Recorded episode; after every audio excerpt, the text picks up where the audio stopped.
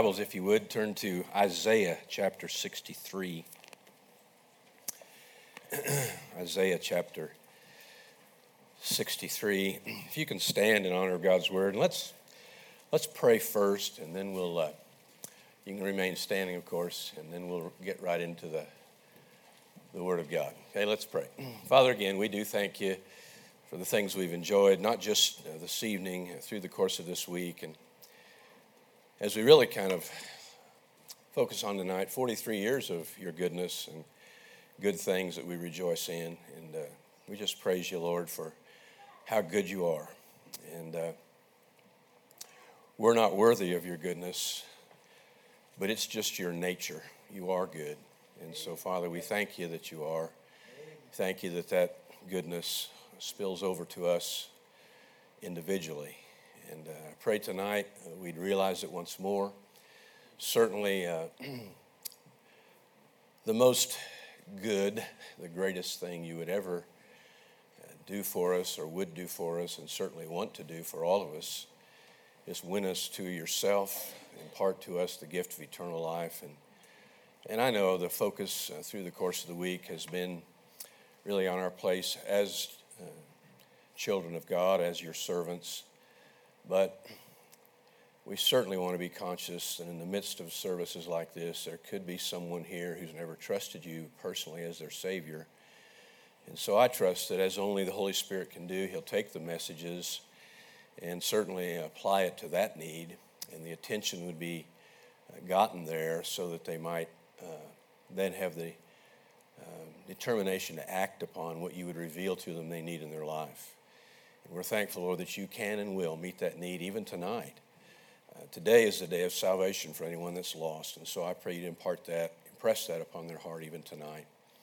But for those that are saved, may it be again another time when we come apart and rest a little while in your word, and that you would take it and admonish, encourage, comfort, all the things that it does for us. We pray you do it again tonight.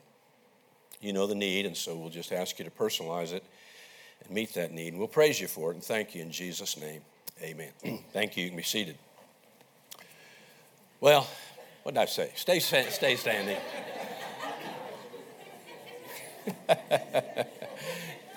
You do things out of order. And Okay. You needed the exercise anyway after all that food. Yeah, okay. All right, Isaiah chapter 63. Just going to have you read one verse here, and then you can sit down, okay? Verse number 7.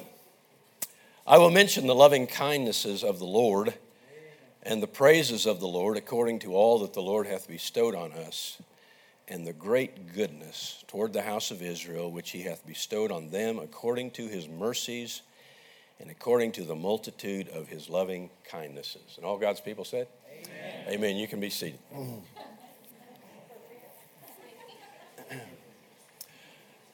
I thought it would be good tonight. It's banquet and enjoying the fellowship. And again, the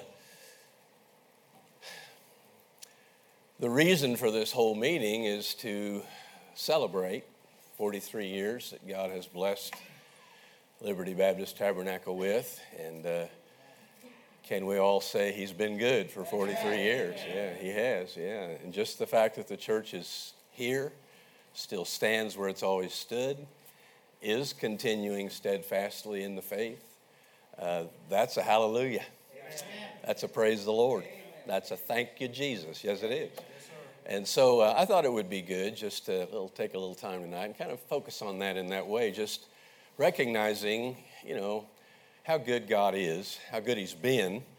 But he's not just been good, he is good. Over 11 years ago now, I had my youth director, associate pastor, Doug Taylor was his name. He contracted leukemia, and for a little better than 2 years he fought that, and I mean put up quite a fight. But he lost the fight in May, 11 and a half years ago. And anyone that knows about going through that sort of thing, you go through all the chemo treatment. He went through the sickle, you know, the cell transplant thing, and it was tough.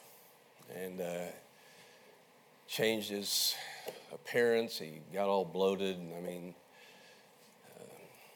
heart-wrenching. But you know what? I didn't hear him complain one time. In fact, what I did hear him say, and he came to be known for saying, was, God is good all the time. Just heard Brother Nathan sing it so well. God is good all the time. Yeah, all the time. In this passage, I came across this some years ago. We were doing a study through the major and then the minor prophets. If you're familiar with particularly the minor prophets, but it's the same with the major prophets. When the prophets showed up on the scene, at this time in Israel's history, it was usually not good. In fact, it's interesting, you can go back a little bit earlier in their history, and they had a king that God had decided he'd had enough of, by the name of Saul, and he was going to replace him with a man after his own heart. And so he revealed to Samuel, he wanted him to go to Bethlehem, Judah, and he says, I've chosen the next king from there, and I want you to go and anoint him. It's kind of an interesting read. Of course, he doesn't tell anybody why he's going there, and he certainly doesn't want Saul to know about it, and so he just kind of shows up there. And the Bible says in 1 Samuel there, says the elders of the city trembled at his, Samuel's, coming. And they said, comest thou peaceably? It was like, oh no, the man of God showed up. What did we do? You know. And so there was an anxiety about it. But it was good. The reason Samuel was there was really for Israel's good, of course. It's interesting as you read through, and you go, as I say, you get into the minor prophets. I'm telling you, it's rough reading. I mean, you got to just kind of slog through that because for the most part, it's just judgment. I mean, God's just telling through each of those prophets, this is the message, it ain't good. Conditions in Israel are horrible, or Judah, Israel, the north, whichever the case, it's not good. And so the prophets, and you know, I think we were talking the other night, Elijah shows up there before Ahab, and Ahab says, you're the one that troubles Israel. You know, he said, no, you're the one that troubles Israel. And so it was that kind of a contention all the time. But what's really interesting is, though you read through those prophecies and those prophets, and again I say it's distressing and discouraging, and there's not much encouragement because it's all just hammering, you know, with judgment. The conditions that are there are wicked, and God's just calling them to account. It's tough. But there's always, in any of them, there's usually a parenthetical time. I mean, even in the midst of the circumstances that are horrible, you'll read something like we read here. So I call your attention again to our passage here, verse number 7. Again, the judgment, Isaiah's prophecy is a judgment prophecy, but he says, but I will mention, you can say again, parenthetical here, time out, I will mention the loving kindnesses of the Lord and the praises of the Lord according to all that the Lord hath bestowed on us, the great goodness toward the house of Israel, which he hath bestowed on them according to his mercies. So we were talking earlier this evening about his mercy. It endureth forever, amen. And according to the multitude of his loving kindnesses. Now, this is said in the midst of judgment and God's admonition or exhortation or conviction against the conditions there in Israel. Well, zip up to 2022. Do we not live in a nation that the circumstances are somewhat the same? I mean, I've said many times there's an interesting parallel between Israel and America. They started out as a nation knowing full well who God was and the benefits of having him as God and yielding to him and putting his commands at the forefront of their mind and their heart, and they purposed to do those things for their own benefit. Such was the case with our founding. They're not teaching in our so-called public education today. I say so-called, it's public conditioning today. They're not teaching American history.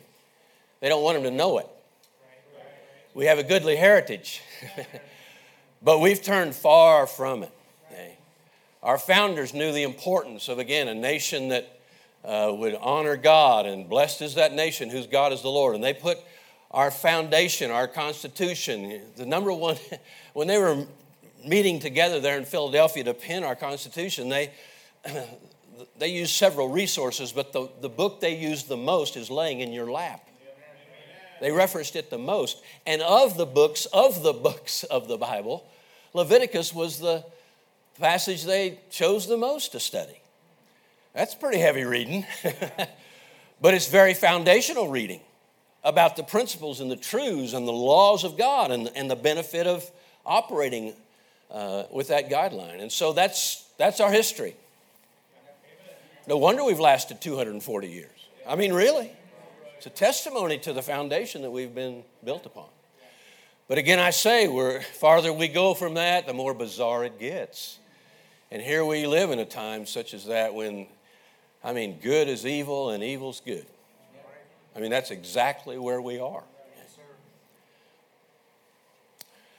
But in the midst of it,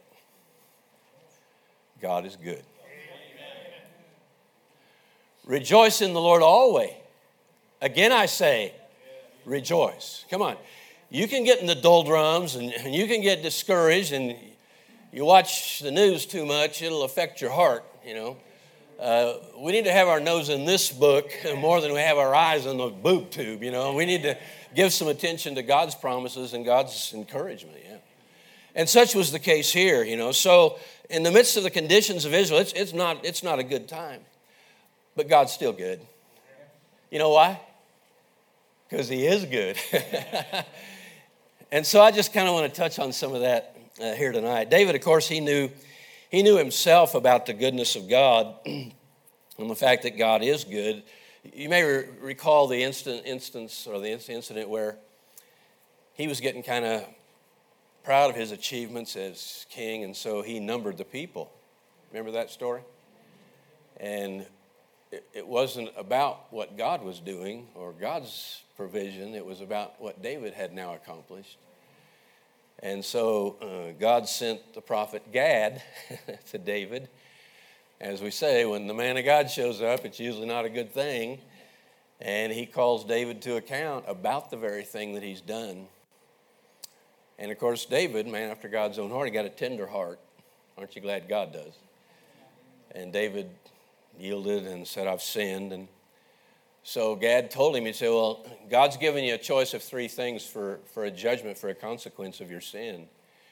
And the first one is there's going to be a famine, 7 years famine. You can choose that if you like.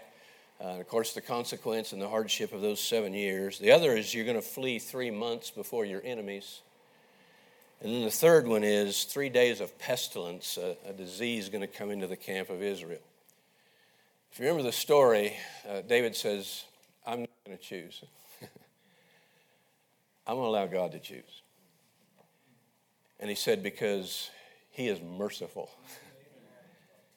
He is gracious. Come on, He is good. Amen.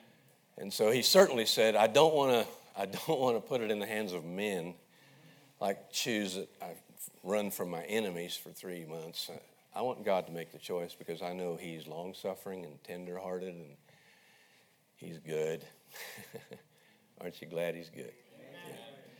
So there's some things that are revealed to us in the Word of God about His goodness. I'll just touch on a few of those things. I'm not going to keep you long tonight, but just, again, to call our attention, 43 years, and we take it for granted sometimes. God forbid that we do that. Yeah. There is a good time just to take time out, call for an anniversary, and just rejoice in and give attention to the fact all the goodness, the good things that we enjoy. And what we have today is just a testimony of a collection of goodness over the years that kind of mounts up to where we are today. Okay, so the first one is this. God's goodness is right. God's goodness is right. It says this in Psalm 25:8. Good and upright is the Lord. Therefore will He teach sinners in the way. Someone said this, God's goodness is right, God's righteousness is good. Come on, His ways are good. You do according to His will, it's a good thing. He has good in store for you if you'll obey his commands, because his goodness is right. He's right all the time. Okay. We're prone to do wrong, but he's always right. In fact, left to ourselves, that's the direction we go. Again, Isaiah said, all we like sheep have gone astray. That's our nature. Our direction isn't to go toward God. Our nature is to drift from God. So we need a constant call to attention, if you will. Where are you? Adam, where art thou? You know, it could speak to all of our hearts. But God's always good. He's always there, okay? Secondly, God's goodness is manifested, or you could say evident. Listen to this. In Psalm 33:5, he loveth righteousness and judgment. The earth is full of the goodness of the Lord. Creation itself is a testimony to God's goodness. Don't you love to go out and see some of God's beautiful work, handiwork? You know, all this is depraved.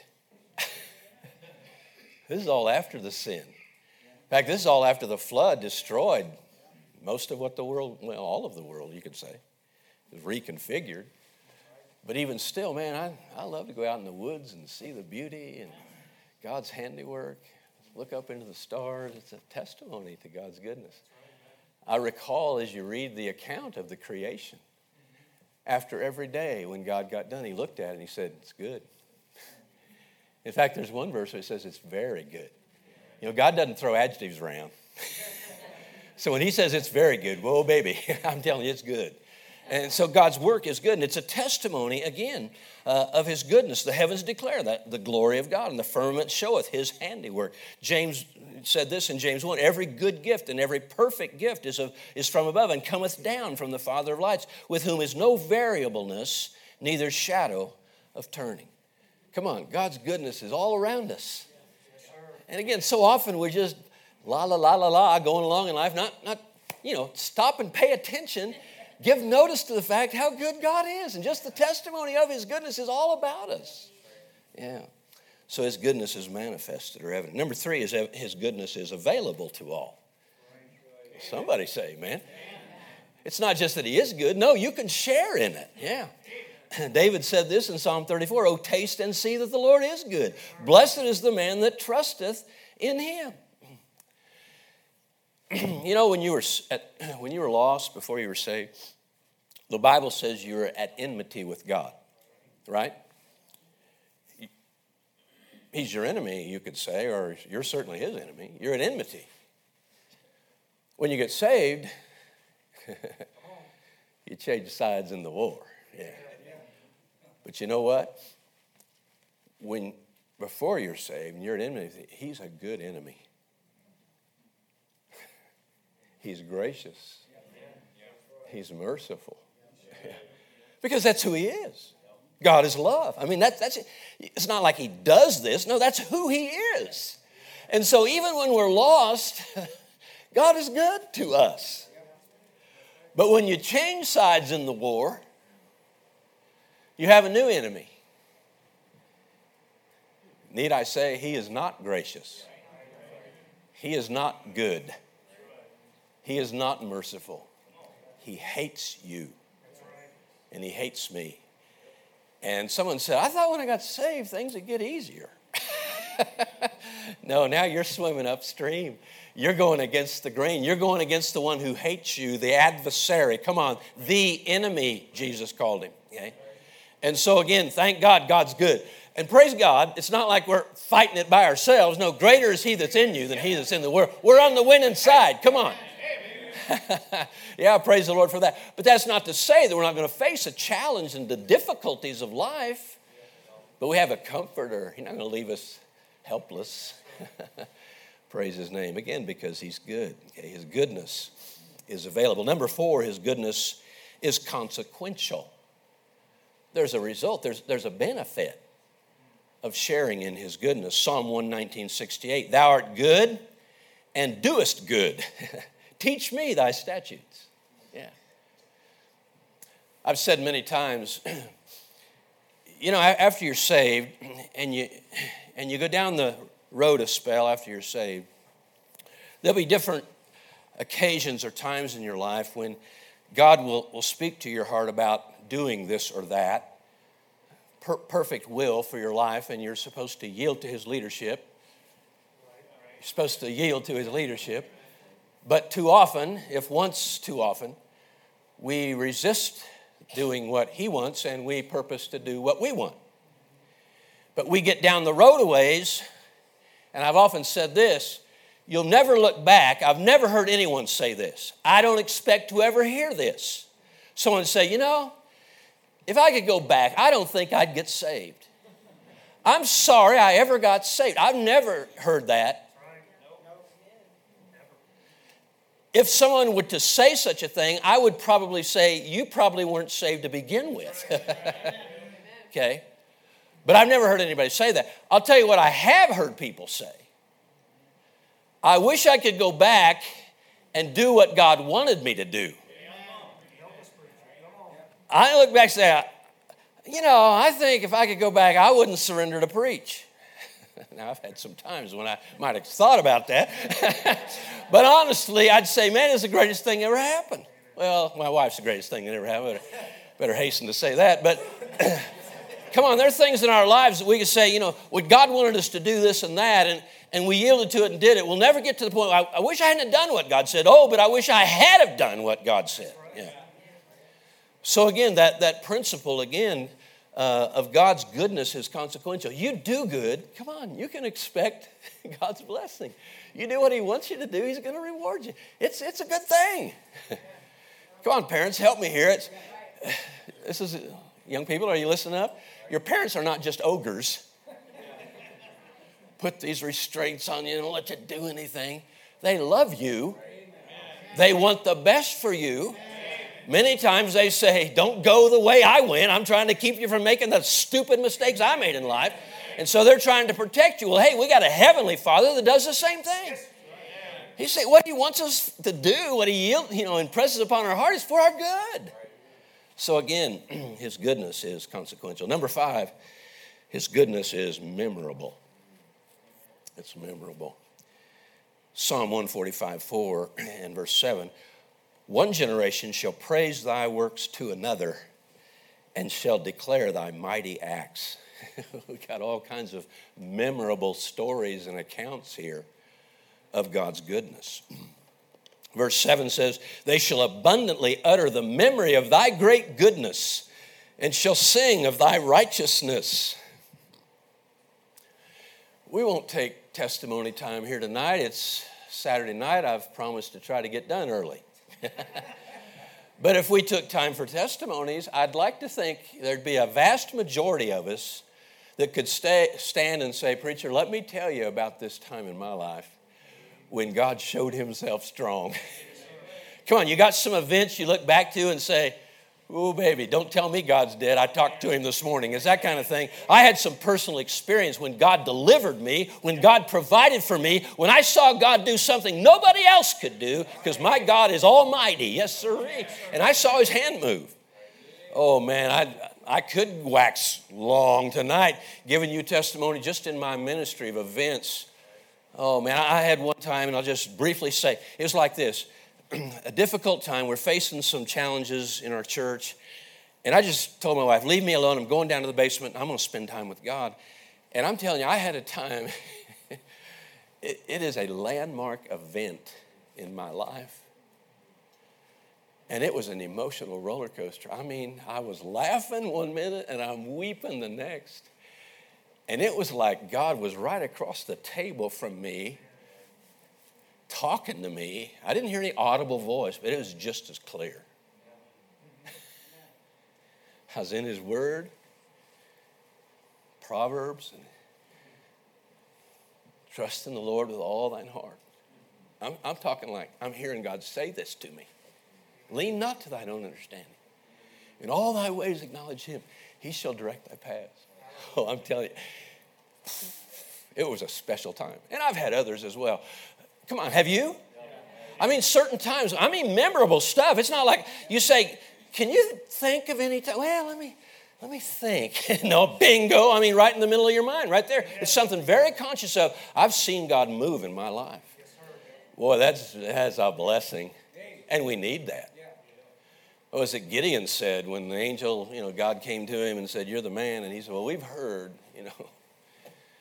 about what God did in Egypt and brought him across. And but I've never seen God do anything in my life." Well, he was about to witness it. I think that was a memorable account in his life. Come on, we need that. And God's good to do that, yeah. His goodness is memorable. Then number 6, and this is the last one. His goodness is faithful. You can depend on him. Nahum chapter 1, verse 7. The Lord is good, a stronghold in the day of trouble, and he knoweth them that trust in him. Go back to what James said when he said, with him there is no variableness. God doesn't, he comes through now and then. You're not kind of sure this time if he'll do it. No, he's static. He's faithful. We heard about it the other night. He's the same yesterday, today, forever. Come on. Thank God for his faithfulness. Great is thy faithfulness. Somebody ought to write a song about that. His faithfulness is great. Yeah, amen. And it's not sometimes. He's always that. Which speaks again of his goodness. Go back to our text here and we'll close this. Look at verse number 9. Well, verse 8, and we'll get down through 9. For he said, God said, "Surely they are my people." Talking about Israel. "Children that will not lie." Yeah, boy, God's gracious. "So he was their Savior." But look at this, verse 9. "In all their affliction, he was afflicted.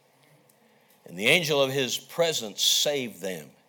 In his love and in his pity, he redeemed them, and he bare them and carried them all the days of old." They never lied, right? Yeah, right. They lied to themselves many times, okay? But even in the midst of all that, when they were afflicted because of their own wrongdoing, God was afflicted. Why? Because again, I said, David was after his heart. He's tenderhearted.